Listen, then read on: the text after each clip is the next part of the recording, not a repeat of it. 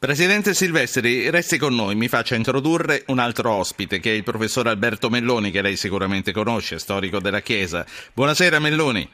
Buonasera a lei.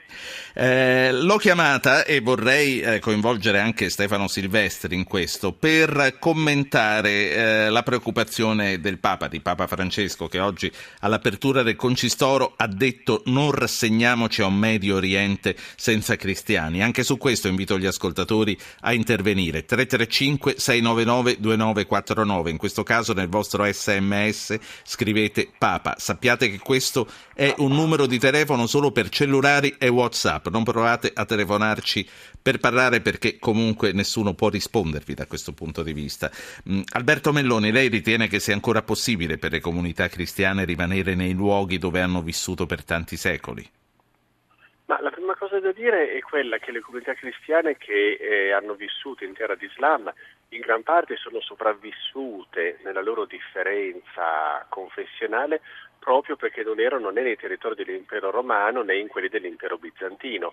Sono comunità cristiane che non appartengono alla confessione cattolica o alla confessione greco-bizantina in larga misura e che sono sopravvissute grazie al fatto di aver trovato una condizione di minorità sopportabile all'interno dell'Islam. Poi ci sono altre comunità invece in comunione con la Chiesa greco-ortodossa, in comunione con la Chiesa cattolica, eh, che si sono insediate dopo, che sono venute per conversione, per unione.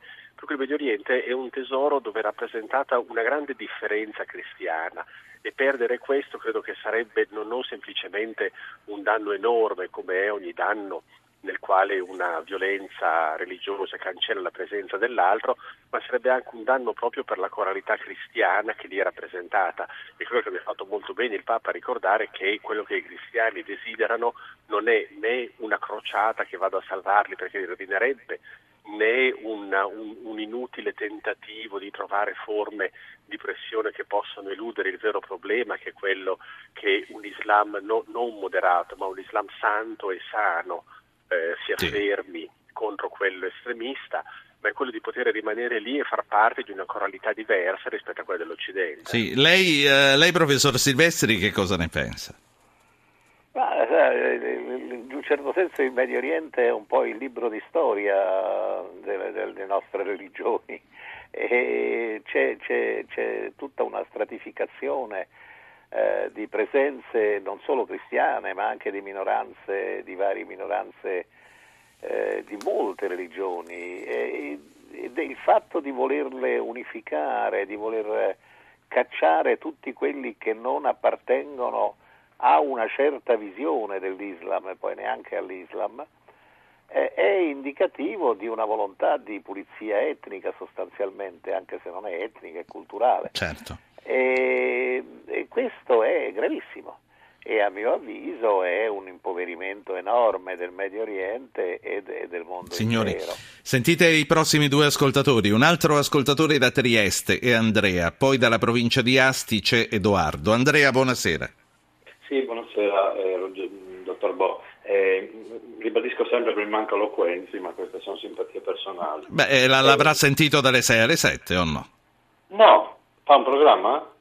Eh certo. No, no, eh, no. allora, eh, Giancarlo Loquenzi, questo lo dico per chi ancora eh, non, non, ne fosse a conoscenza, conduce il Bianco e Nero, che è un programma davvero interessante che va dalle 18 alle 19. Dica Andrea. Ah, bene, ecco, avrò modo di compiacermi sì. di ascoltarlo ancora. Bene. Ecco, niente, volevo, volevo chiedere, fare una, una, volevo sottoporre al professor Silvestri, eh, professore o comunque presidente dell'Istituto di Scienze sì Beh, Veniamo al dunque, dai Andrea. Il dunque è questo, il dunque è questo. Lui ha affermato che appunto eh, molti giovani sono attratti da questa forma eh, di eh, rapporto di sottomissione eh, della donna nei confronti dell'uomo che appunto li, li spropone. E volevo chiedere, no, dal punto di vista sociologico, se non ritiene forse non è il suo compito rispondere a una domanda del genere. Faccia la domanda, Però, Andrea. Sì. La domanda è questa: volevo sapere se ritiene che eh, comunque questo eh,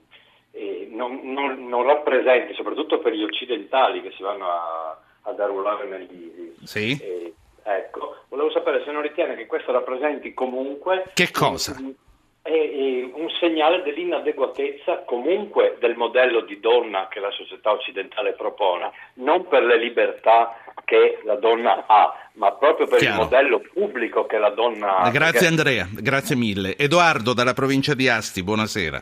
Buonasera e complimenti. Grazie. Eh, la domanda è questa ai suoi ospiti. Io vorrei sapere eh, se c'è un come mai l'Islam, sia pur anche leggermente più giovane, ma comunque come religione antica, non ha mai avuto una sorta di ribellione proprio al suo interno, sia da un punto di vista proprio culturale, maschile e femminile. A me viene in mente ad esempio il romanzo eh, di Umberto Eco, Nel nome della rosa, dove alcuni hanno rischiato di essere condannati come eretici, eh, proprio descrivendo la figura della donna in maniera diversa da quello che in realtà era.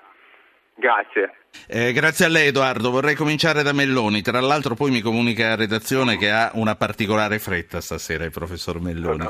Che cosa, che cosa rispondiamo a questi due ascoltatori Melloni? Ma eh, credo eh, che bisogna rispondere a questo, cioè n- noi soffriamo come società nel nostro insieme eh, di un gigantesco analfabetismo religioso eh, parliamo molto di religione anche per il cristianesimo, eh, in realtà conoscendone abbastanza poco, una conoscenza superficialissima della Bibbia. Quando questo si proietta sull'Islam questa ignoranza diventa ancora più devastante e grossa, nel senso che mm, noi abbiamo, cadiamo vittime del gioco mediatico con il quale questo gruppo di tagliagole eh, si vuole appropriare dei titoli più importanti della tradizione dell'Islam e vuole far apparire se stesso come l'unico Islam quando invece c'è una varietà, inclusa quella che loro combattono, quella sciita, eh, particolarmente forte e vitale.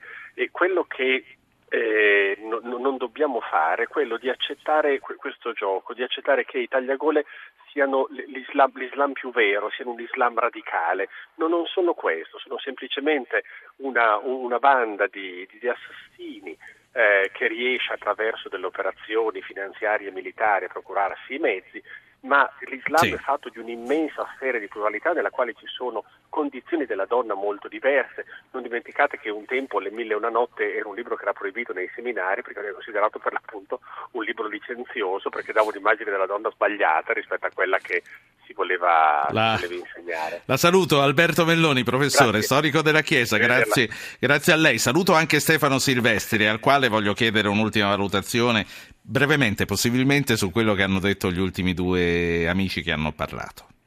Ma diciamo, noi siamo una società in piena evoluzione, quindi è evidente che i modelli, i ruoli della donna, dell'uomo, non soltanto della donna, del bambino, del ragazzo, del vecchio, sono tutti in discussione in qualche misura. Eh, questo non significa che siano inadeguati. Eh, il problema vero è che stanno evolvendo eh, ci sono quelli che di fronte all'evoluzione sì. hanno paura e preferiscono un'immagine fissa, immaginaria e probabilmente troppo retrograda Professore, della situazione. Ci risentiremo presto. Si vedrà.